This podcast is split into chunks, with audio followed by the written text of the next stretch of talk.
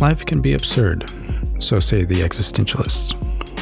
This absurdity comes with a near unfettered freedom we have to determine who we want to be in the world. For atheistic existentialists like Jean Paul Sartre, we are not born with a predetermined purpose, but have a tremendous responsibility to ourselves and the world to construct purpose and meaning. In the first episode of our new series we are calling Theory and Practice, Reggie Jackson of Satori Counseling and I explore some of the philosophical commitments existentialists hold through the work of John through Jean Paul Sartre's work, Existentialism is a Humanism. Theory and Practice is a product of Lawrence Talks Inc., a nonprofit organization that seeks to introduce philosophical work to a general public and explore local issues with the philosophical and humanities approach.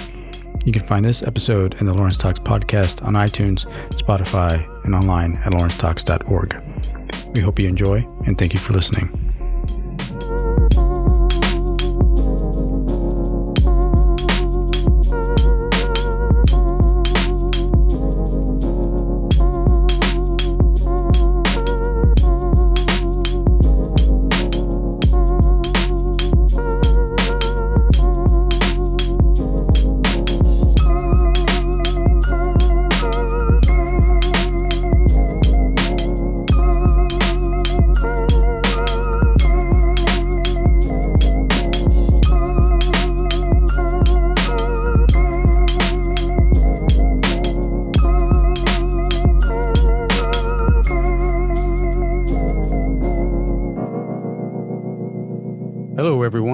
To this episode of Lawrence Talks. We begin or embark on a new sort of adventure, a new series. Joining me on this on this endeavor and back on the show is is Reggie Jackson of Satori Counseling. Reggie, thank you for joining me for this. Thanks, thanks for having me. Looking forward to it. We um it seemed like we just vibed very well when we met for the first talk. So I'm excited to see what we can come up with. It'll be fun to try something, see what we can create. The basic purpose of this of this series is to discuss theories uh, that we find of interest, philosophical theories of some nature, and then applying it to the work of of uh, therapy, of counseling, and and generally to the work that that Reggie is doing or does in, in his in his work at Satori Counseling. Uh, Reggie, did you want to say say more about about this series of what you hope to accomplish in it and, and what sort of interested you in, in taking on this yeah, for sure. Like you were saying, just having um, having an intersection of uh, philosophy and working with people, and it just being us, just being better human beings and learning and growing as people. I thought this would be a a cool space to have some discussions with you, you and I, talked outside of this and thought it'd be a cool concept to put in put in place. And yeah, just even out expanding from not just your space of philosophy and the space of of well-being and work that I do is just hopefully this just you know has a ripple effect on society as a whole you know and so i'm looking forward to it i think we have a lot of interest in learning things and, and we can um, produce that and, and put it out to the to the world. And for our first show, we'll actually be exploring the the philosophy of the French existentialists, well, ex- existentialism in general, focusing primarily on Jean Paul Sartre's uh, essay "Existentialism as a Humanism," But before we get started uh, there, Reggie, had in mind maybe starting off with a sort of mindfulness exercise that you could kind of take us through. Okay, cool, cool. Yeah, I think today, well, first I would like to let our listeners know like breathing is a foundation of any mindfulness meditation practice. And so I would say, let's, as we start this, just make sure um, that you're taking breaths in to the point where you feel your lungs pushing your belly out, you're feeling your diaphragm expand, and just pay attention to the rhythm of your breathing. So, so making sure you're being intentional about that. So I'm going to give y'all a couple of seconds to lock into the rhythm of full deep breaths. So slowly breathing in through your nose and slowly breathing out. Okay. The next thing we're going to do just a body scan. So, what I'd like you to really be focusing on, and this should pull you into the present. Part of this mindfulness or meditation exercise is about allowing yourself to be present in um, your space, not focusing on what happened yesterday or this morning when you first got up, and not about the plans for the rest of your day. So, being centered and balanced on right now. Simply try, as weird as this may sound, try to feel the crown of your head and slowly scan down your body and what you're kind of trying to sense is any tensions you're holding in your body. Most of the time, I'm holding tensions, tension in my traps and shoulder, upper shoulders and neck area. So you want to just make sure that you're allowing those those tensions to, to relax and ease up. Wherever you're sitting or standing, for that matter, just total relaxation of the body and if you're sitting down, I always tell my daughter, like, just feel like a blob in the chair.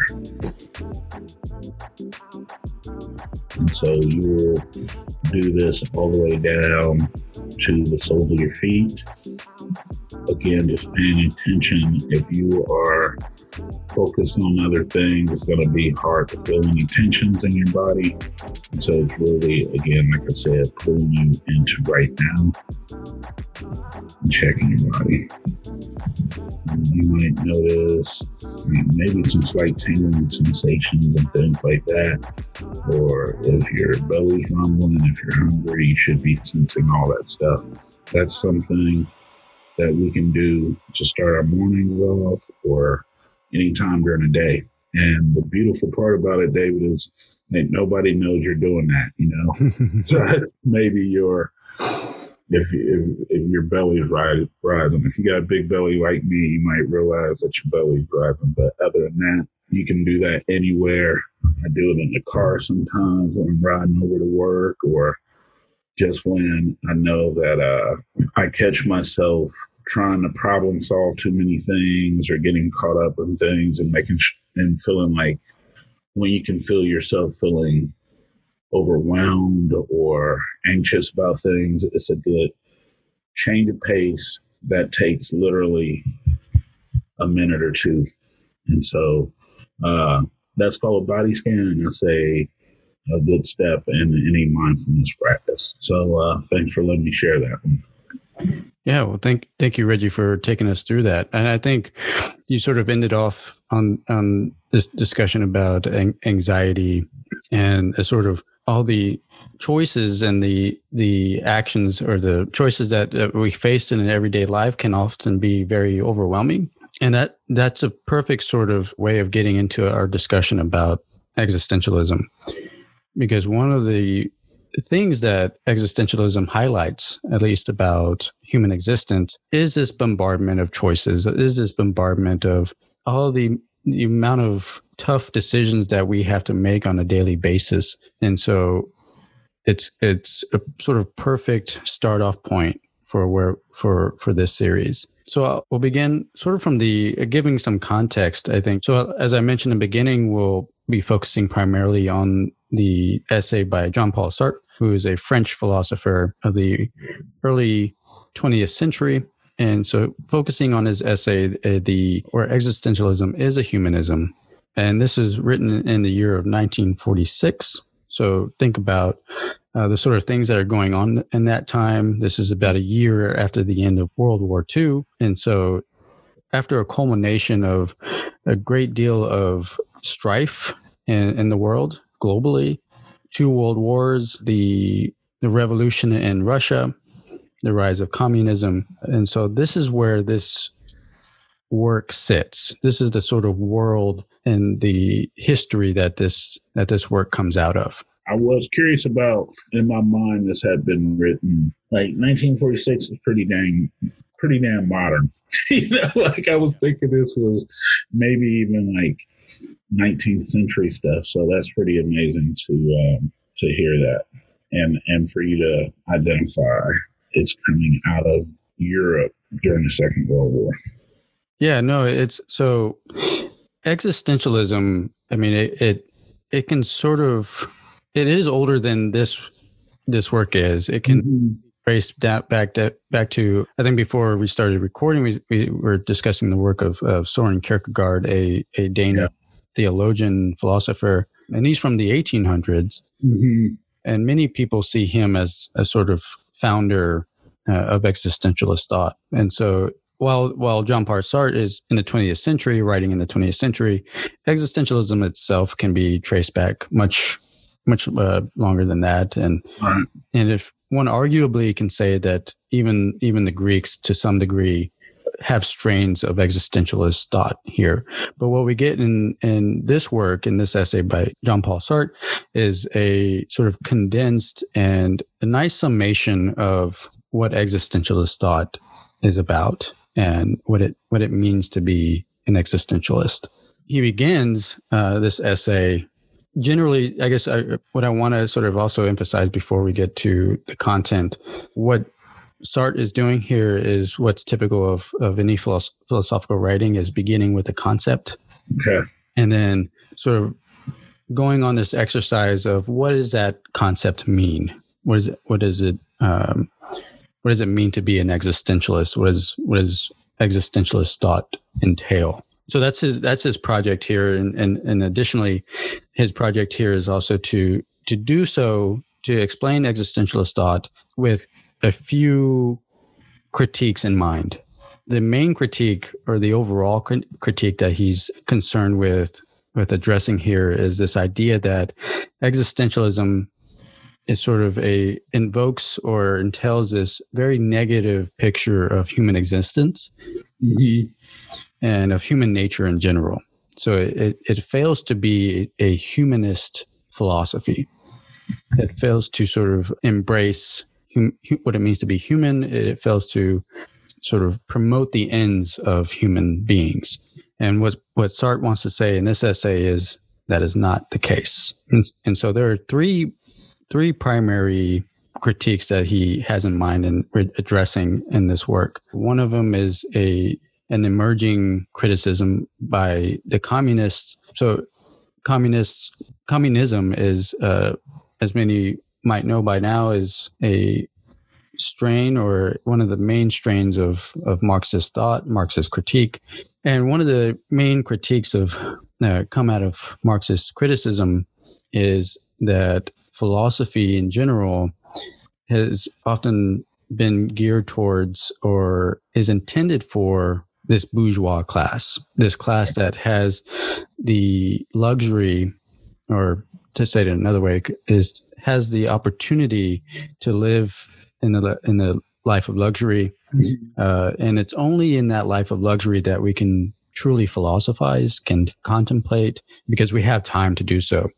Everyone else, you know, the, who proletariat, proletariat, the contrast bourgeois, they're the working class. They don't have this the same sort of freedom as the bourgeois. For uh, sure. And and so, yeah, that's so philosophy is just primarily for the bourgeois class. It's mm-hmm. not because thinking about what you and I are doing now, we're not confined to, you know, keep working to to not have these discussions. Right but we do have time. We do have time to have the discussions because we live in this sort of predicament that we have. We have this t- time is a luxury you can think of. That yeah, yeah, and everything comes so fast now that you can uh, you can be more um, well. One with the access to information that we have so quickly that sometimes you can create space to create your own learning, and and it's all right there. Like you get on your phone or something and the information is there if you're willing to put in the work of learning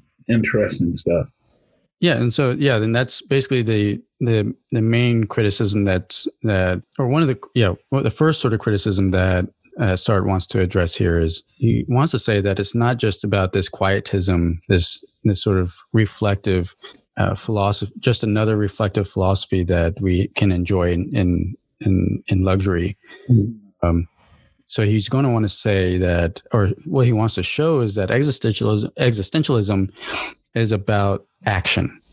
It promotes acting or this life of action rather than this life of quietism, this life of contemplation. Because that is that is another sort of strain in the in the traditional philosophy is is that the best sort of life, the life that we all want should pursue, is one of quietism, one of contemplation. That is no, that is when we know we've we've uh, made it in life when we have that time to contemplate. And he's saying it. Is he kind of saying that you have to be part of the uh, bourgeoisie to have that time, or is he making you know like concessions that we may have to take action to have time to think? No, yeah, he's so he wants to fully uh, situate this out existentialism outside of the bourgeois life. Okay, okay. I was just making sure we are tracking the same. I was tracking with you on that. All right, yeah. No, yeah, good. So anyone, it's more anyone can be doing it. You don't have to be a part of the bourgeoisie to have this life, right? To, to have these type of these profound thoughts and things like that. Correct. He wants to say that existentialism isn't just for the bourgeois class, and two, uh, existentialism isn't just about contemplation.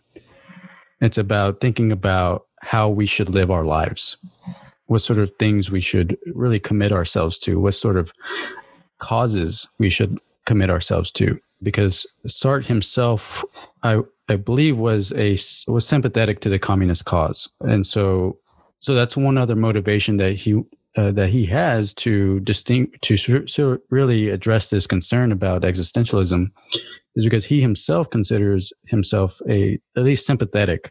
He says this in, in the in the essay that he he is sympathetic to communism, but he's not sure yet of what will come of it, and so yeah. he want to commit fully to to the cause, uh, at least because this gets we'll get to this, but it gets to the idea of the term is a priori, mm-hmm. and all that means is prior to uh, experience. Yeah. So when we he wants to, well, we'll get to it. We'll get to that. We'll get okay. And then the the second criticism that he really wants to address is that existentialism fails to acknowledge the good of human existence. That human existence is best characterized, as this criticism as this criticism goes, uh, for the existentialist as a life of despair. So they they're being accused here of highlighting or overemphasizing the what is harsh about life, what is what is uh, sort of troubling about human existence, rather than celebrating its good its good parts. Yeah. I really like that he's promoting the idea that anyone can dig into existentialism and making it for the masses and it's not a you know if we are living in our current world and hearing about the 1% uh, disparity in the rich versus the poor, like hearing things about, I guess what I would say, high level thinking can be for the masses, not just for the ones or the bourgeoisie. It's for everyone. And I really like that. And I dig that um, I'm a person of action. So I, I like that he is um, promoting doing something about it, not just sitting back and, and chilling and checking things out, but getting after it and creating a space. So I dig that a lot.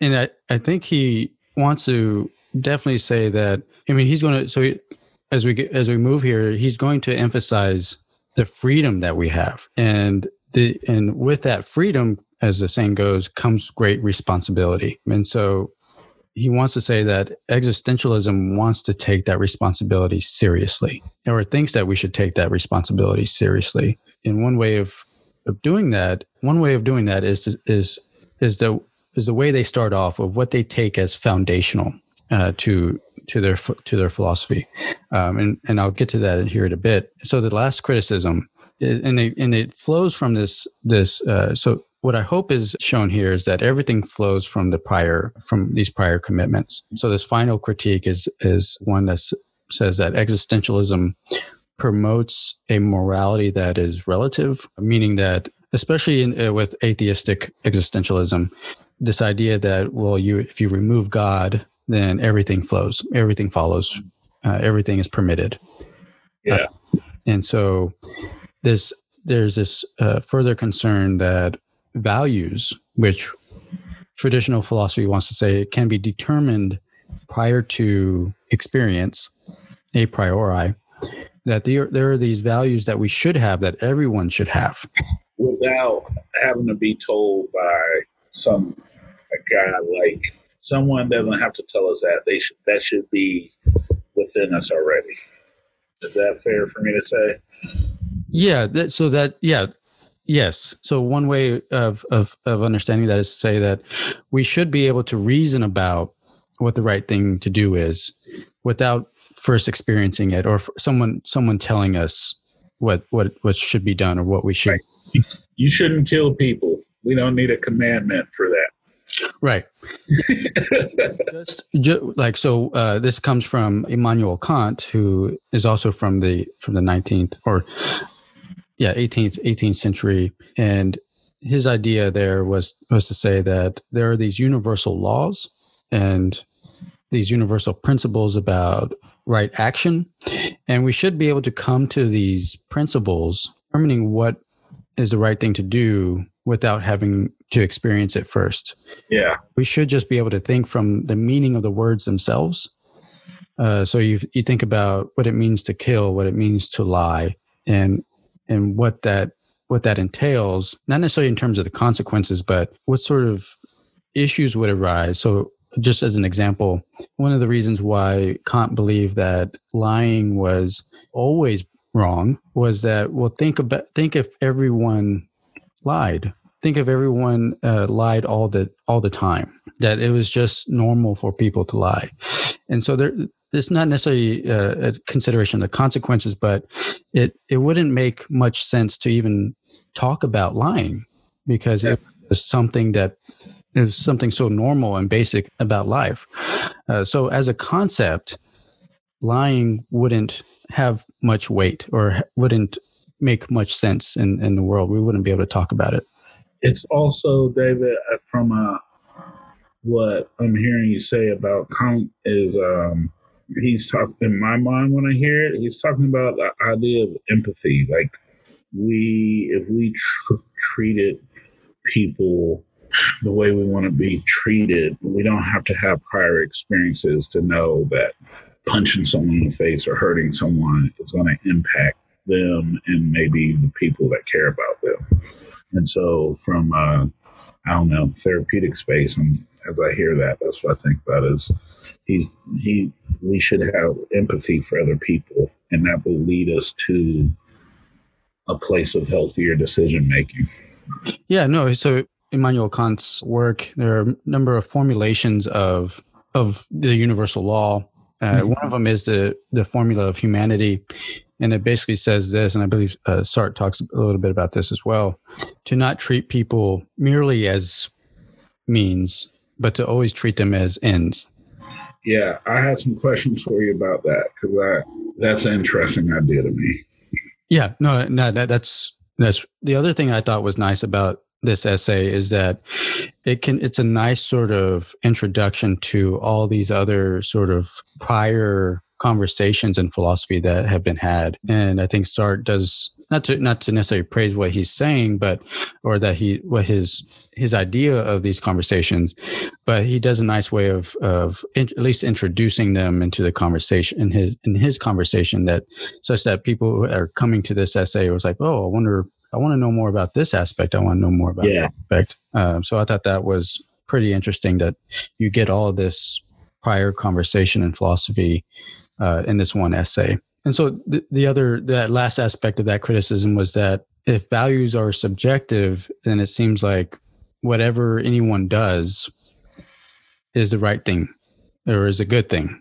And if that if that is true, or if if moral relativism is true, then we can't criticize others. There's no there's no possibility of of criticism because how am I going to criticize others if if we all believe as existentialists that what any individual does is good for them, is good in their case, uh, mm-hmm. to to their values, their set of values that they have or what they think is important. How can I criticize? How how am I able to criticize them if I believe also that moral truth or moral rightness is relative to the subject. So that's more about the subjectivity when he's talking about subjectivity as more of what he's looking at is is subjective to the what the person is trying to accomplish or whatever their mindset is for what their accomplishments or goals are are about. Right. So other people would know, so why judge them? Like you don't know what their responsibilities are, things like that. And so why judge them on their actions when you don't know what they're going through?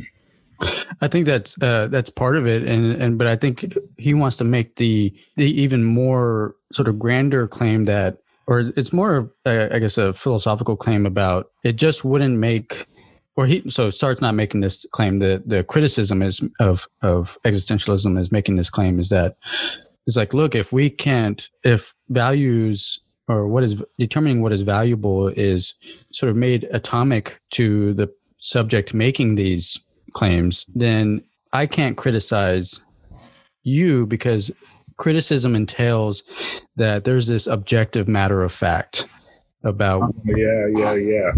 I like that. Um, and so that that's the criticism. And and i think Sartre is going to basically say yeah that's it's it's true in some sense and it's not true in another sense is is what he's going to say.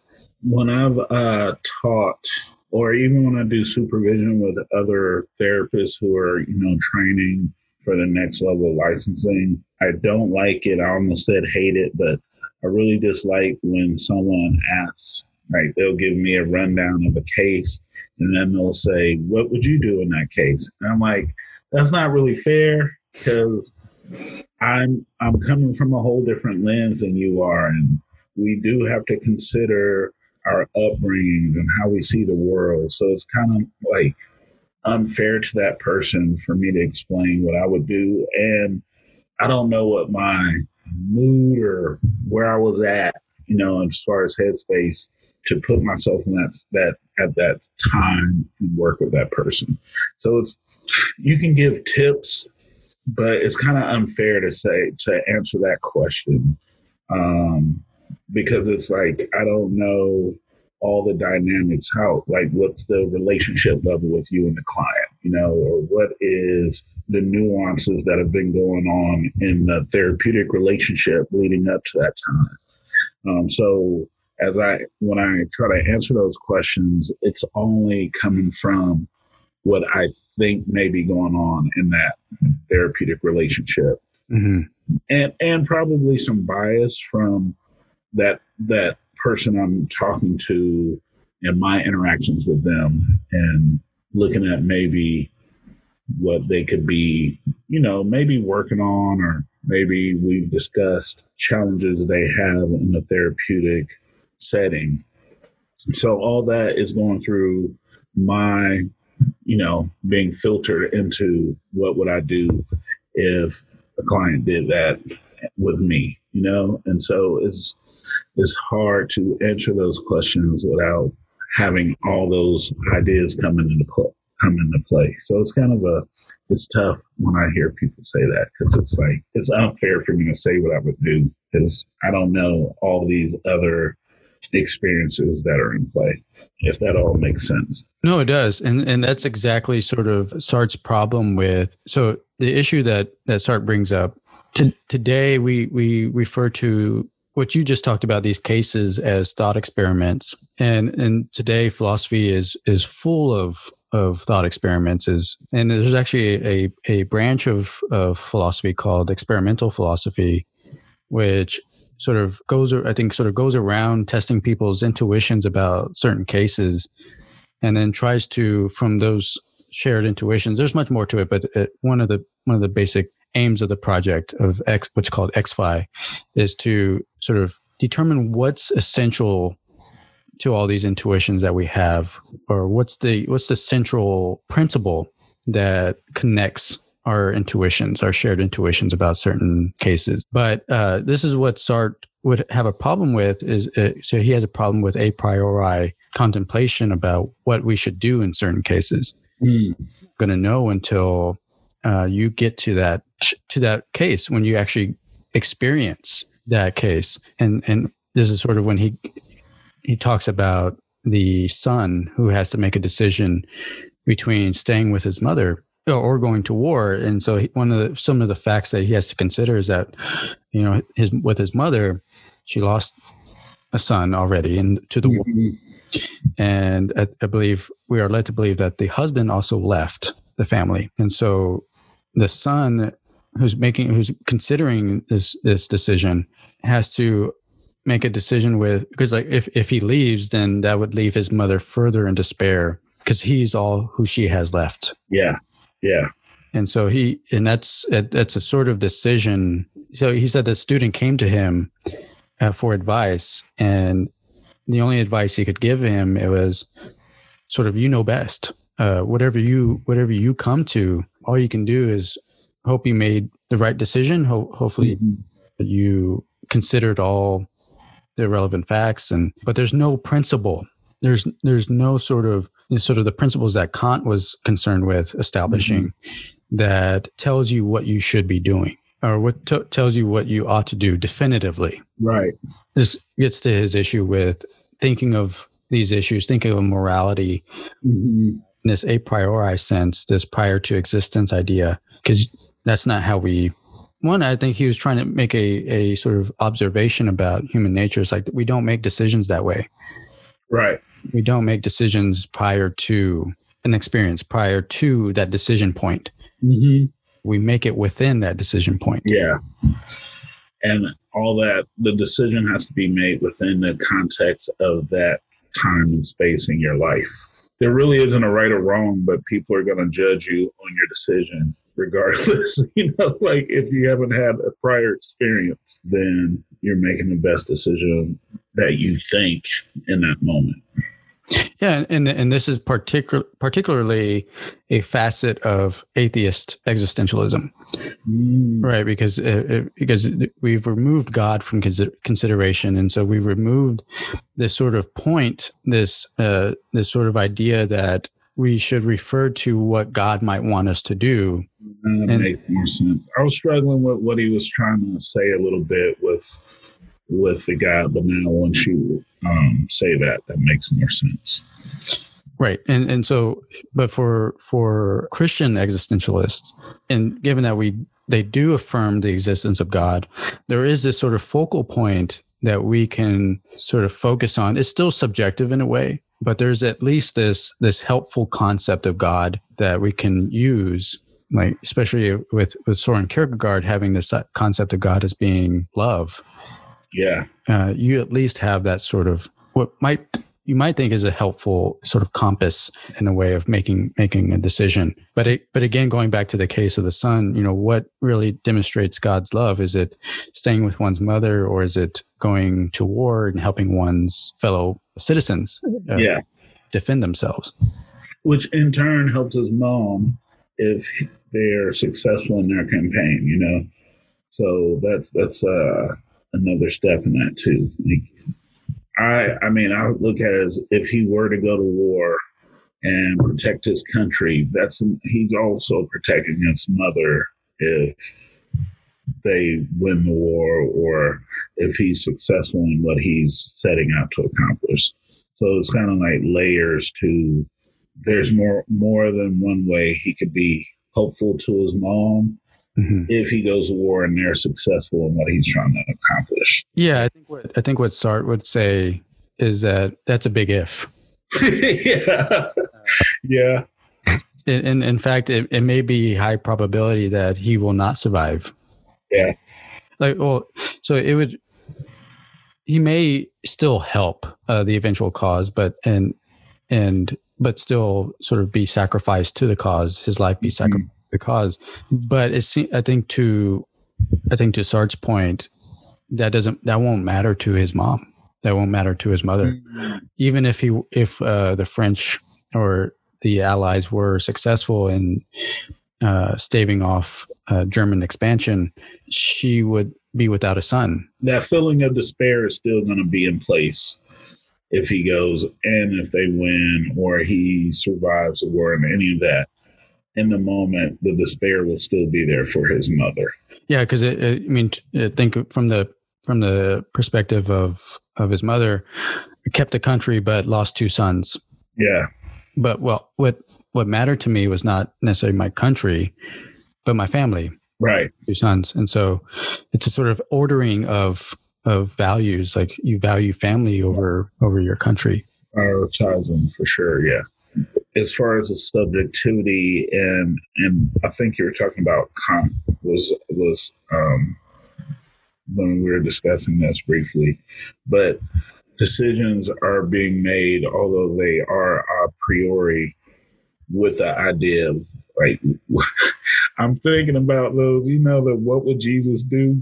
Like that whole thing that started and everybody was wearing rubber bands with I'm just thinking people making decisions with the idea of not only what would God do, but a man made written document called the Bible.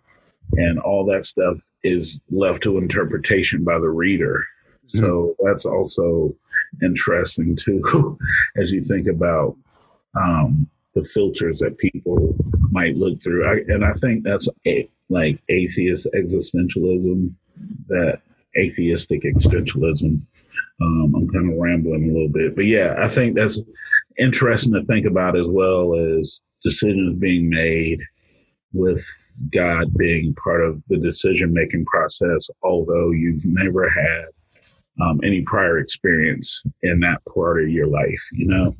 So, yeah, interesting stuff, man.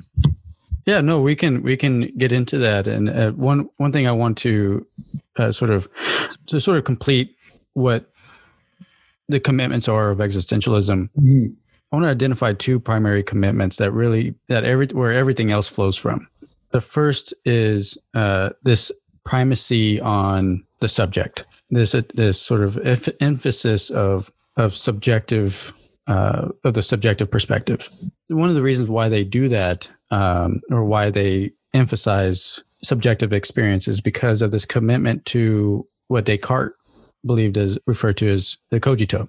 And so Descartes is famous for coining the phrase "I think, therefore I am." Mm just sort of to help understand what what Descartes meant by that was this came as part of a sort of exercise that Descartes was going through and determining what were some of the facts about reality that could not be refuted by systematic criticism or sort of systematic doubting, systematic doubt. Mm-hmm. What at the very core of reality could not be doubted. And what Descartes came down to was the existence of the self, not necessarily the not necessarily the the embodied self, but the the sort of this and this is a matter of this is a point that many articles about interpret of interpretation have have been written over you know what is the self for for descartes is it this sort of is it the soul is it the is it the, this mental aspect but it it's uh, the general idea is the thinking self. Uh, so you think about, you know, when you have thoughts in your head, when you're any, when you have thoughts about, when you see something, you have thoughts about it. That thinking, in that thinking, you're affirming the self in some way. What it is that we're referring to, or of some debate of, uh, so it's not quite clear, uh, because it's hard to imagine a self that is not embodied, a thinking thing that is not in some, in some in some sense embodied, and that's in part, you know, where mind body dualism comes out of. Uh, uh mm-hmm. uh, really is is comes to comes to the fore is uh, Descartes making this distinction between the thinking self um, as being separate from its body. And so for for Sartre, the way that this is relevant to Sartre is that he accepts that. He accepts that the only truth that we can take away from reality is the existence of the self. So, what does that mean? That means that all of the re- the rest of truth, the rest of what uh, determining what is real, what is what is the right thing to do, the truth of, the, of the matter of fact, or the truth of of uh, or truth in generally, is going to depend the subject.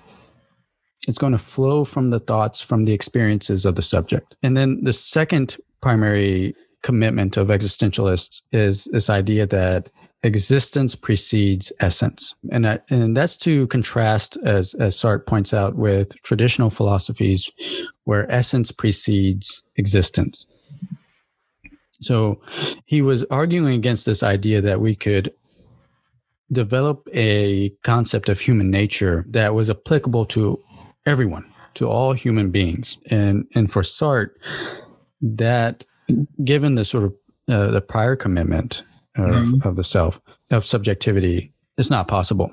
It, especially if we deny God's existence, if we de- deny God's existence, and especially a, a particular idea of God having created humanity with a certain purpose in mind, with a certain uh, idea of what human life meant or what it meant to li- live a human life. And so the, the, the Christian existentialists will say the same thing, right? That, that God didn't impart this general meaning to us or meaning to life. Mm-hmm. That God left it to every human being or endowed human beings with free will. And so it's given that there is no sort of path, a particular path to any specific person that they must follow. And so that's where they share sort that's where their commitments are shared is this idea that existence precedes essence. We don't we can't come to a definition of human nature or the meaning of life prior to our existence. Mm-hmm. How would you describe essence in a less complex definition. So essence is just sort of what I meant by by human nature. So like essence is is what is essential to being human. Okay. So you think about what it means to be Reggie Jackson. What is essential to being Reggie Jackson or to you as a person uh, for Sartre cannot be determined prior to you actually existing in the world and so so this is this is the so the example that he that might be useful here is that Sartre talks about a knife and or a book. So when when uh, a knife or a book is being produced or being manufactured, there's this the creator of those things has an idea of what it means to be knife, to be a knife, or what it what it uh, what is essential to for a knife to be a knife. Yeah.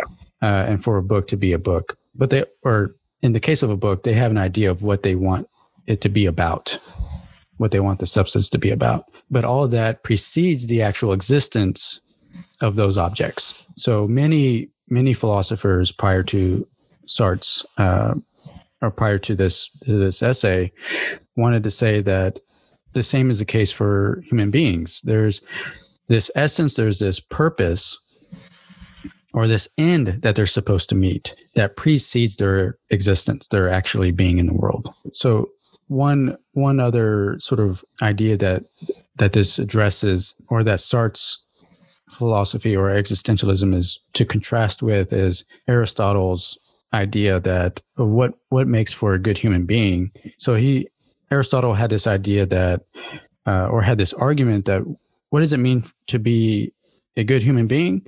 Well, what does it mean for anything to be thought good? To think of anything to be thought good, it, it, means what we mean by that is that it performs its function well, right? When we say a knife is good because it cuts well, it cuts really well. And in the same, in the case of the human being, we first think about what it means to be human uh, what distinguishes human beings from other sorts of uh, objects in the world or things in the world?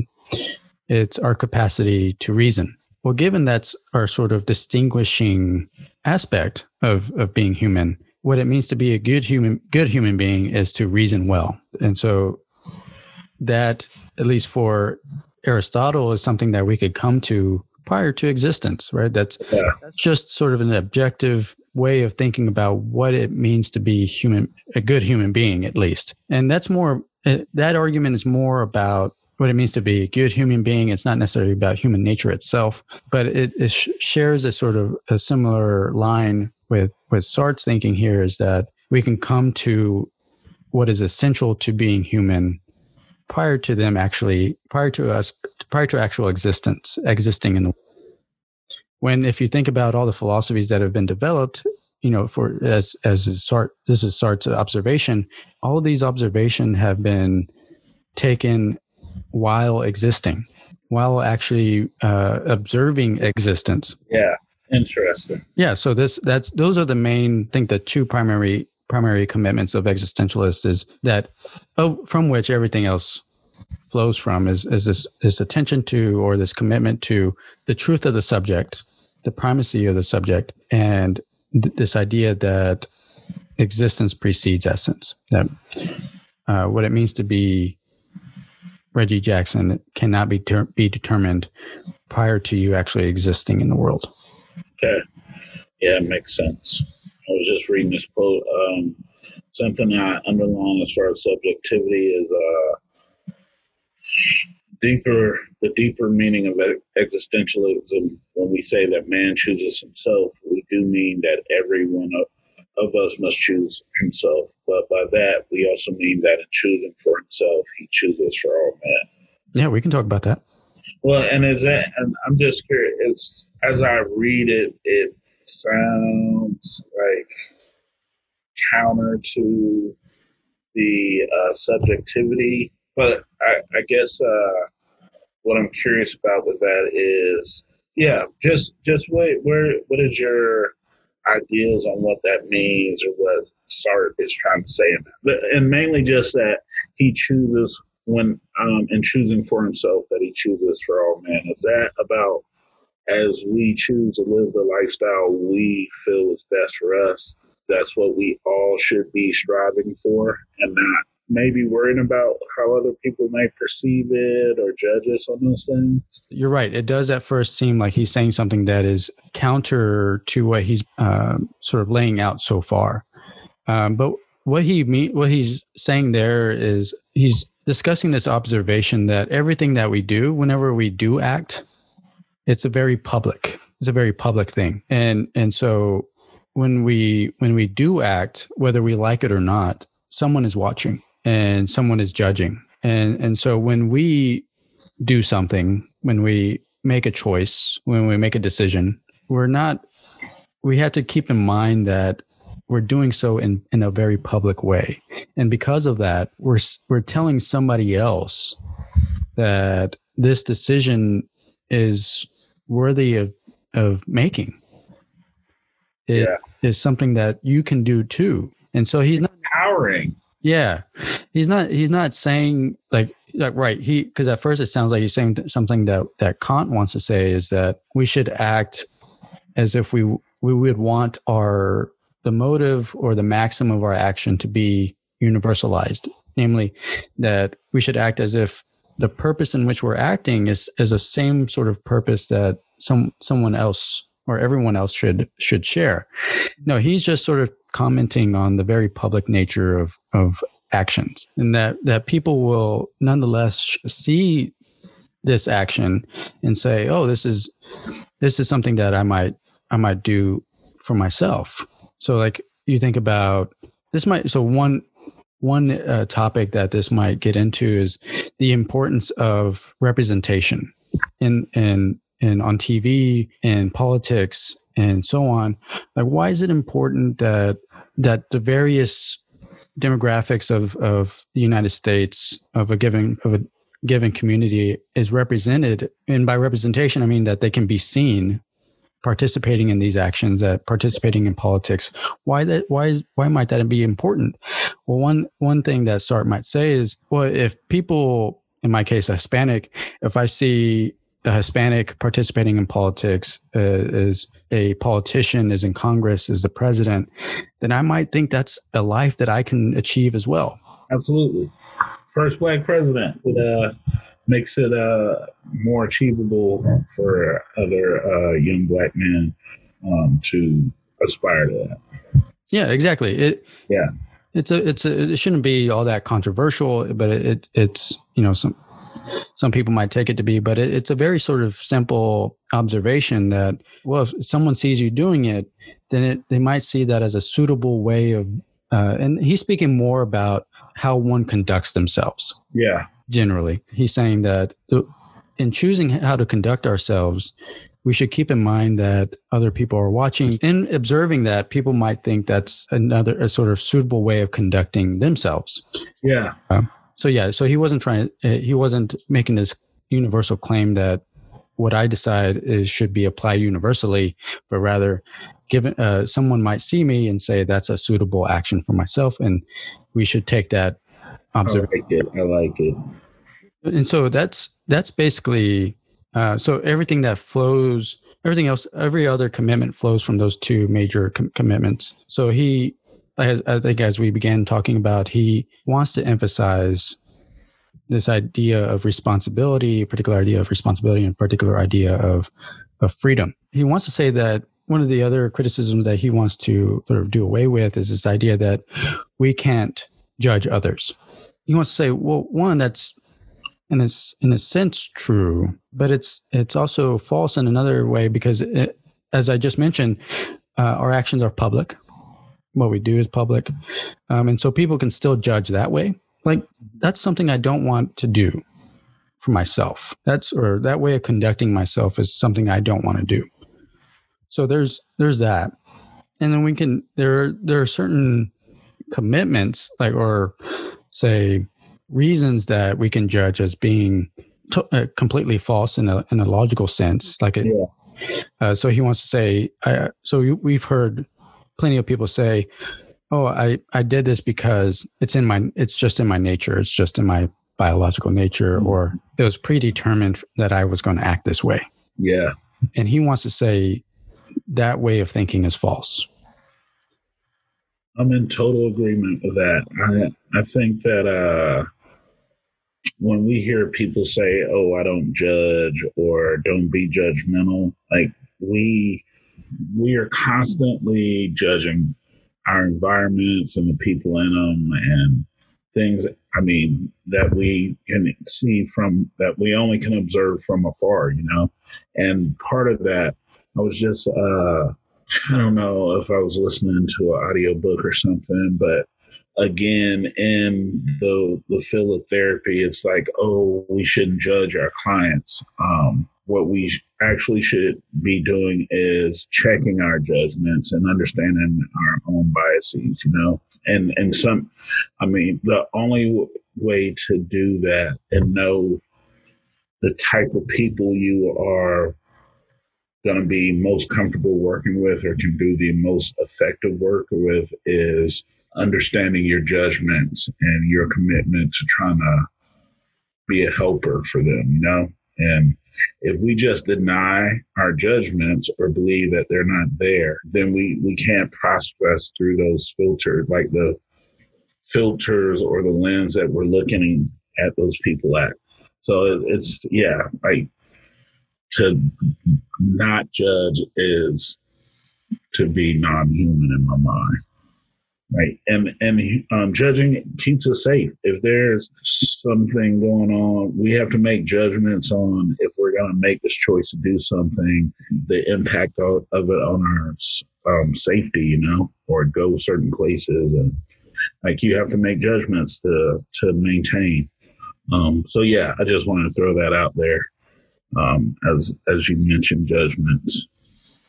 Yeah, and that's that's basically what the the observation he's he's making here is that in in a as an observation of what most people tend to do is that they're they're just going to judge. They're going to see people act in a certain way and then make a judgment about. Mm-hmm. It. He wants because he one of the things he wants to uh, affirm is that we're never in a neutral point towards other things.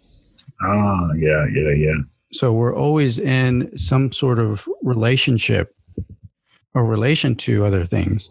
So even with uh, a cup, we're always sort of in a relation to either making a decision about that cup, whether it's to pick it up, to uh, drink what's in it.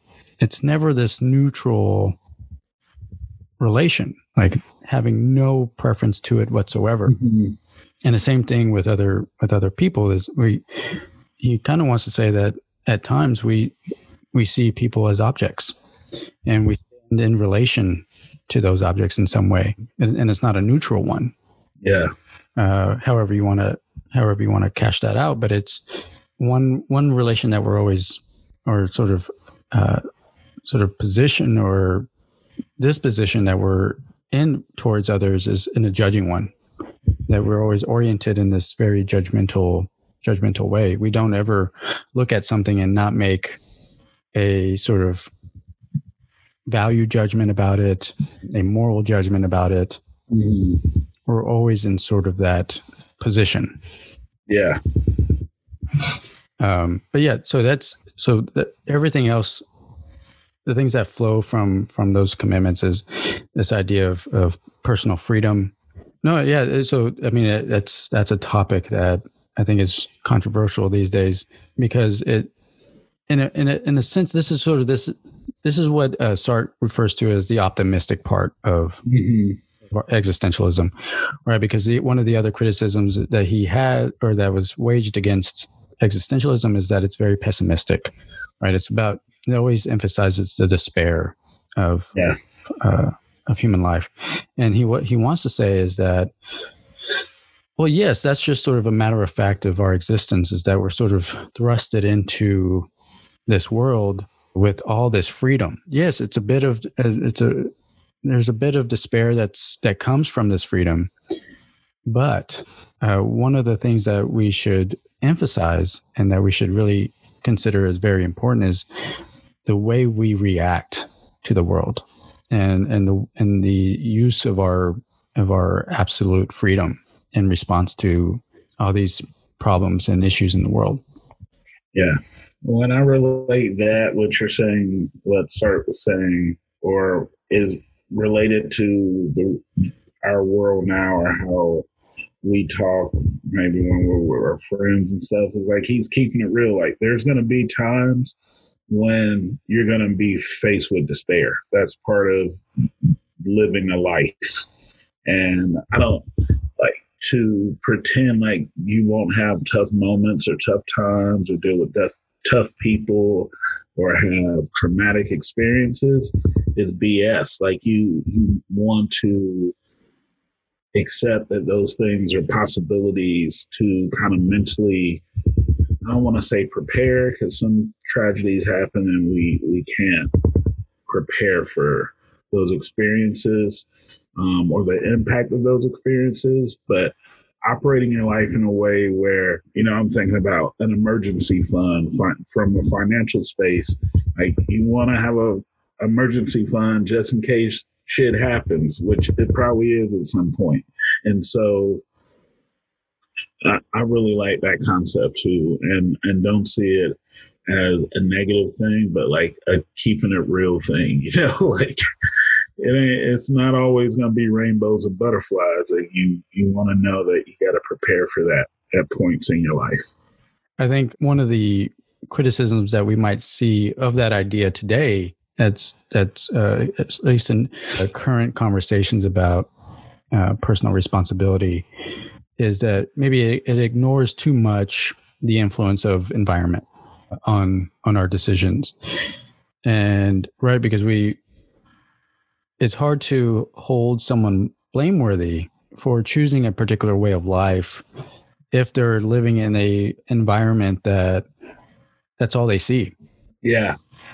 And so I think but one I guess one way that that Sartre might respond to this is that doesn't negate a person's sort of having this ability to choose for themselves. Yeah that doesn't sort of this it's it might be helpful at least in terms of policy making to have this understanding that yes environment can have this impact on on human decision making but at the say uh, but at the individual level you can't get in this mindset of of telling yourself that you are who you are or you've you've conducted this life maybe full of crime or not necessarily full of crime, but at least where you're in a, you're not in the best sort of like position in life as you could be. You can't put yourself in a in a mindset of blaming everything else around you, mm-hmm. making that decision, or coming uh, for having the life that you have.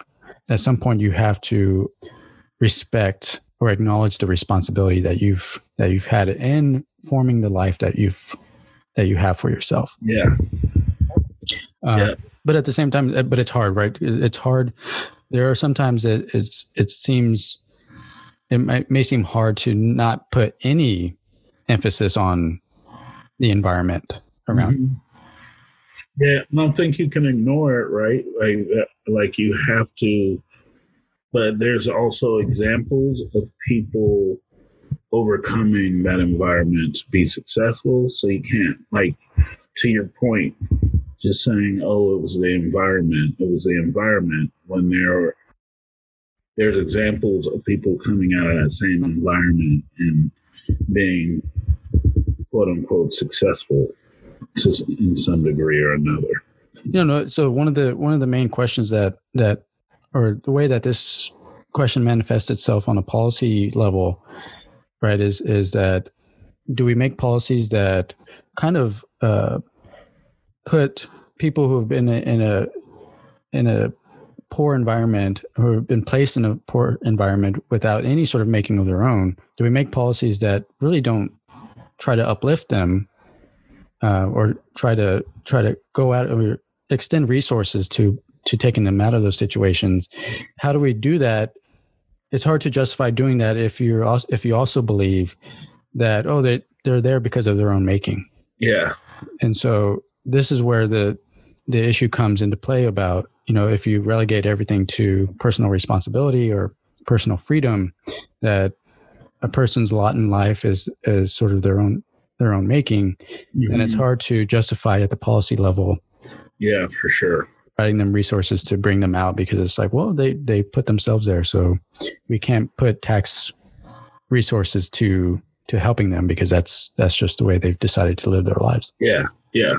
I, that's a great way for policymakers to um, to have a obstacle to the masses from making changes, I feel like is, and I mean, we're talking about, and when I'm hearing you talk about these things, I'm thinking about people bootstrapping, like you, right. like, and um, what is the word, like a meritocracy, and and uh, that just at least in the United States, that's just that's just not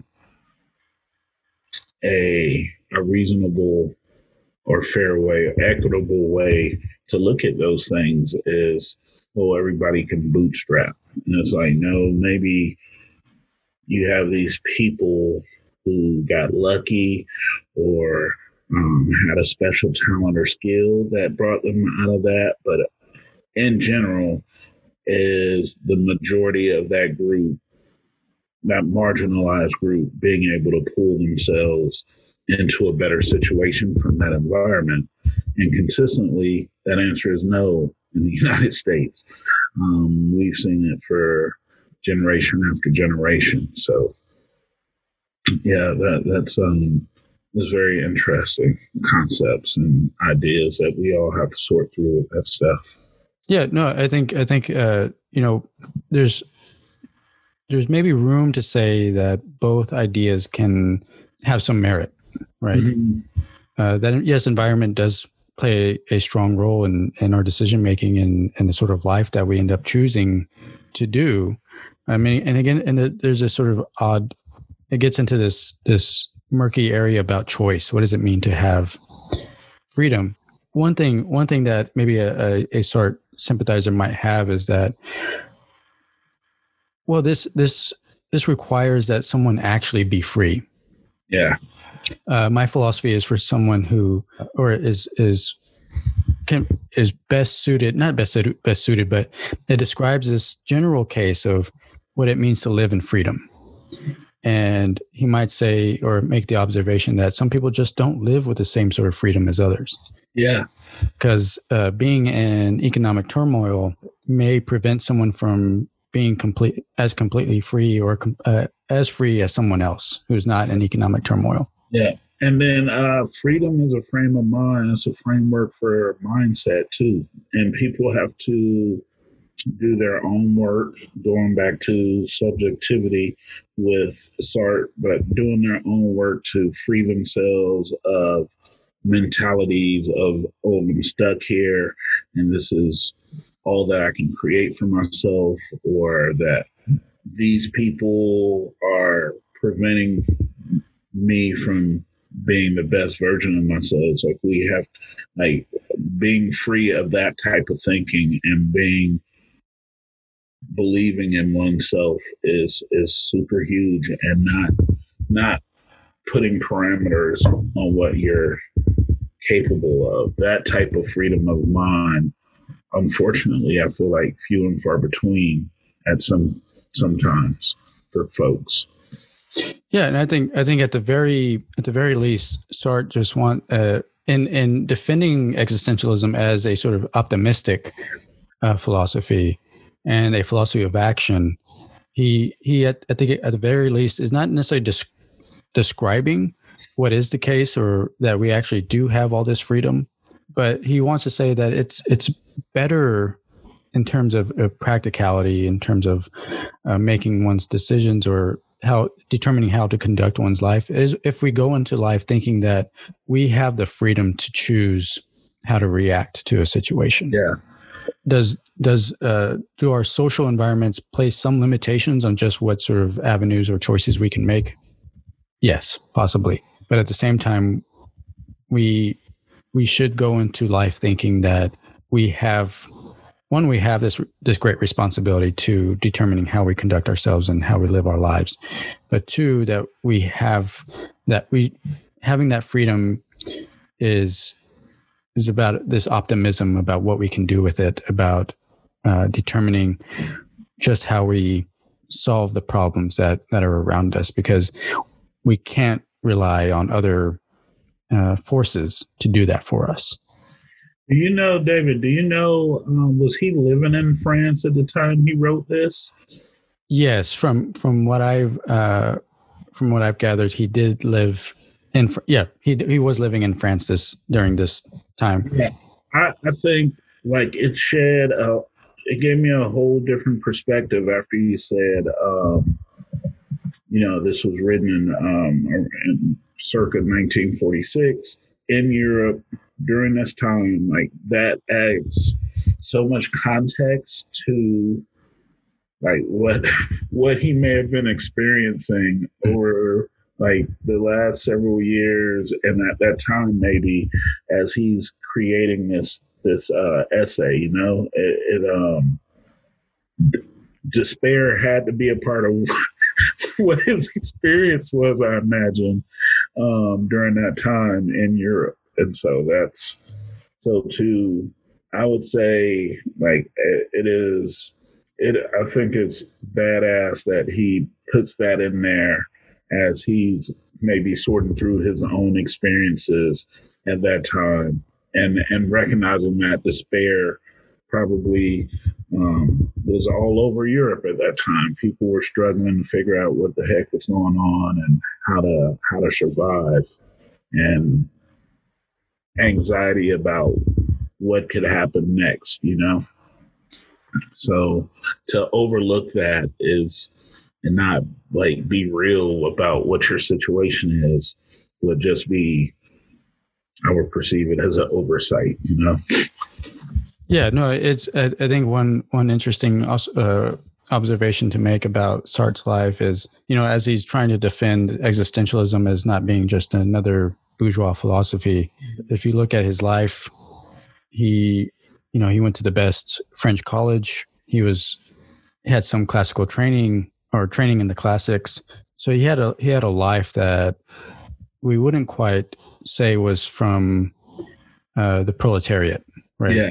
He didn't live this. He wasn't born of this life of of as of a pro, proletariat lifestyle. Mm-hmm. So it's it's interesting to to that he he was making all these claims, but from having a an experience or experienced a life that was more similar to the bourgeois life, bourgeois life, yeah, rather than rather than the, the working the working man's life. But I think I, I think at the what he wants to defend is that it, it can at least be a philosophy that the working person can identify with.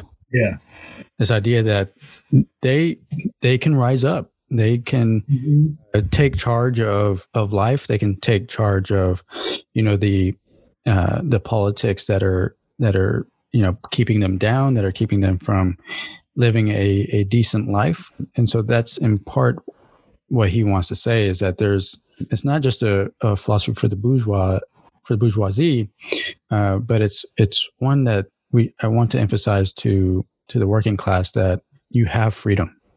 Yeah. And he's thinking of, again, going back, well, and I think we are talking about Kant earlier, um, Kant when earlier when I was talking about thinking about more than just his own experiences, but I feel like Sartre is also again saying like this needs to be for everyone, not just he's thinking outside of his own maybe socioeconomic status and thinking about everybody can be utilizing this.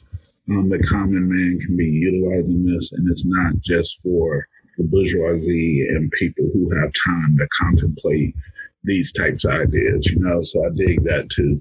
Yeah, no. So he want he wants to emphasize that that these that the decisions that we're that we're trying to that we're talking about when we're making these these pre these sort of predetermined judgments they don't happen i mean they, they don't happen when you're when you're thinking about them they happen in the moment yeah. So our decisions are, are going to be or very uh, depending on on the moment.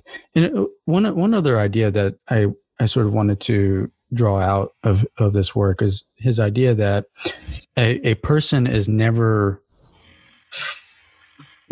one way of putting it never finished. Mm-hmm. so what it means to be what it means to be Reggie Jackson or David Tamez is uh, as a as concepts or as persons, we're never finished developing who we are. Yeah. We're always in this continuous uh, phase of development of of building this uh, who we are, developing who we are. I'm all I'm all for that. I like those that idea too. I'm glad we I'm glad we uh, dug into this because now I'm feel a lot more um, understanding about what it what it means to be existentialist for sure. Well, Reggie, I, I, we've I think that we've done a nice job of of you know setting up what what existentialism is, and then I think in relation to your work, were there any questions that you definitely wanted to to address before before we end our our conversation today? No, I think as we I was jumping in and asking questions as you were talking. I think as we get our uh, rhythm together. It'll I may have some at the end, but no, for the most part, the ones I the questions I had, I was asking as you were talking. So I apologize about that, but like I said, we'll get our flow down. But no, this this is uh, good stuff, and and I even wrote down a few things posts that I want to post based on this conversation today. So. Mm. I I no, I think he did a good job of explaining it. I want to dig into this experimental philosophy too. That sounds interesting.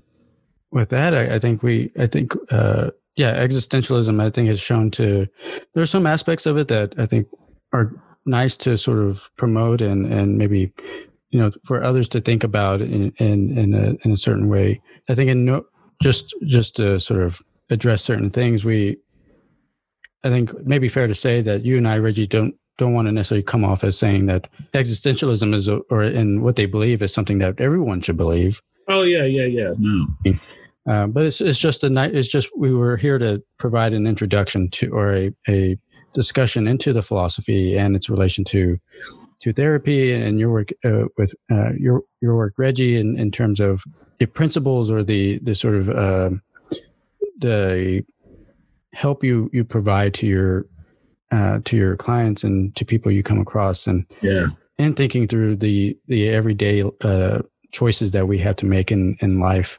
Yeah and and um, just for people out there who like learning and are into i don't know about you david but for sure i can have those times where i get into places of deep thought and want to know the answer to some whys. And I've said this, and I'm sure I'll say it again. I'm, I'm just a person who enjoys learning about different things.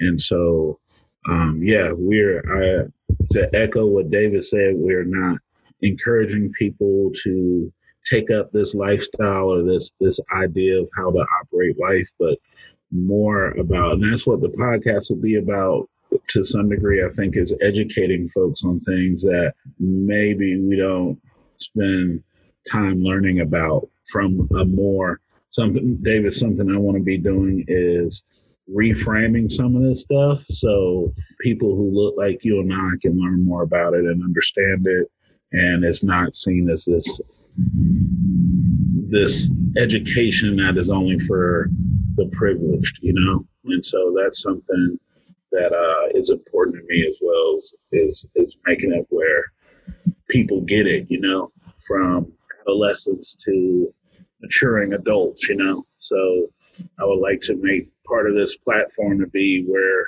people are getting this information in a way that's digestible to them and it's not just for the intellectual types. So that's something I want to be trying to achieve through this process as well. Yeah, no, agreed, and that that's that's the very purpose of of uh, of our organization, of Lawrence Talks, and and uh, mm-hmm. of the of these podcasts is to make these theories, make these philosophies not not relevant, but at least something that folks can think about uh, incorporating into their own decision making um, and thinking about how they they uh, conduct uh, conduct their lives. Because a great deal of philosophy, at least at the beginning, at the very beginning, was oriented towards thinking about how to best live one's life, and and so this this exercise that we're doing, the series we're we're doing, and generally what what we're about is making these theories digestible in a way that it, it may may resonate with uh, with people about how they want to live their lives. Yeah, yeah, and you know, we even talked about. Um, we went into atheism a little bit, or at least atheistic existentialism, and so I think something that illustrated for me is there is no cookie cutter way that you have to learn about this information, or just people who may be atheist or agnostic, they still have that human component and want mm-hmm. to be good people and and support their communities, you know. And and honestly, some people we we have to get to a place where if they say that a person tells you that you encounter tells you that they're atheist or agnostic, that does not mean they're a bad person or that they don't want to see you um, they're not. They're interested in you being successful and happy as well. So those are things that I think some people may have to really do a lot of sorting through when we talk about as we talk about judgment today, David, it's just looking at those things too. It's like, oh, you're an atheist. That means I can't really mess with you. But instead, we should be having conversations with those people about how they came to that decision and um, recognizing whether they are treating you right. Is this label that we've attached to them? We need to be paying less attention to that label and more attention to are they treating you right? Are they following through on the things they said tell you they're gonna do? You know, are they are they do they make you feel emotionally and physically physically safe when you're around them?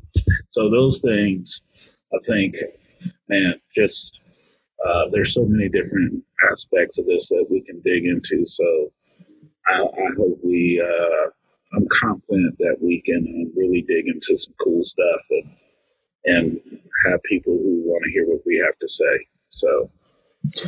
Yeah, no, agreed, and yeah, I think uh, that last point you you mentioned about the atheistic part of of John, uh, Sartre's uh, existentialism wants to say we talked and we talked about this that that we're never in a neutral relation to other people. And one of the things that he wants to say is that we're sort of in in this it's helpful when we're in this relation where we want to help others. And we shouldn't have it's going to be his contention that we shouldn't have uh, or believe in a god to put us in that relation. Mm-hmm. be sort of some sort of basic part of our existence yeah. in some way. So Sartre feels like even if this thing called God didn't exist, we would still, most of us would still treat people in a in a good way and not take advantage of people or things like that. Is that fair for me to say? Yeah, I think he, I think he, he, he would definitely want to not sort of favor this sort of egoism mm-hmm. that we should just do what's best best for us. But uh, he may sort of promote this idea that we should take our relationships very seriously. So, like, like I said, we're in a relationship to our parents in a certain way. We're in a relationship mm-hmm. to our country and our city and our our fellow community members in a certain way, and we may suggest, or it, it may be suggested that we, sh- uh, by taking those relationships seriously, we're at least already in this this position to at least think about what's the best thing to do uh, yeah. For them. So thinking within our our, you know, what makes a subject who they are. You know, part of that, part of what, what makes Reggie Jackson, Reggie Jackson is the various relationships that you have. I mean, he's going to, so he, but he does want to, he does want to say or stop short of saying we should always act this way, mm. always act a certain way. But have flexibility. You gotta have some flexibility in how you operate. Yeah, and and so he, at the very least, he he doesn't want to say that we should we should always help people, uh, or we should always do, be doing something that promotes their ends. But at the at the very least, he he wants to say that there's that freedom to do so. There's that yeah, because like he again, he doesn't want to place any sort of judgment on or uh, universal judgment on particular actions or say that something like X is always the right thing to do. Doing the right thing is a matter of of making that decision within the moment. Yeah. In the therapy world, we call that cognitive rigidity, where you believe that everything has to be done A, B, C, D, you know, in an ordered way.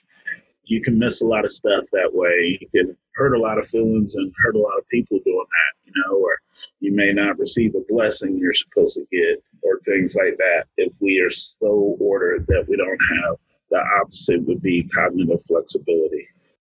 Yeah, and so I was going to say even even in the case of the egoist who or someone who's committed to only doing things that serve their ends, mm-hmm. notice that they too are committed to this this rigidity that you're talking about. Yeah. One I think other criticism of, of existentialism is that it reduces to this sort of egoism, but it need not be that be the case mm. um, because even they'll say even for the egoist that they're doing that a priori, a priori work that they're thinking that oh in every situation I should always think about what serves my ends more. Yeah, yeah, yeah. But yeah, well, well um, Reggie, thank you for having this conversation uh, or joining me for this conversation. You know, I was just thinking as we close up, we keep chit chatting, but um, you know, like a lot of times I don't have, and this is no judgment on some of my other colleagues, friends, family members, but being able to have intellectual conversations and explore my own thinking and say it out loud is um, refreshing for me. So I appreciate you creating this space. For sure. And, and with that, I want to thank all of you for, for listening and uh, hope you join us on our next discussion and, and look out for the next theory that we'll, we'll be discussing. See y'all. Thanks for listening.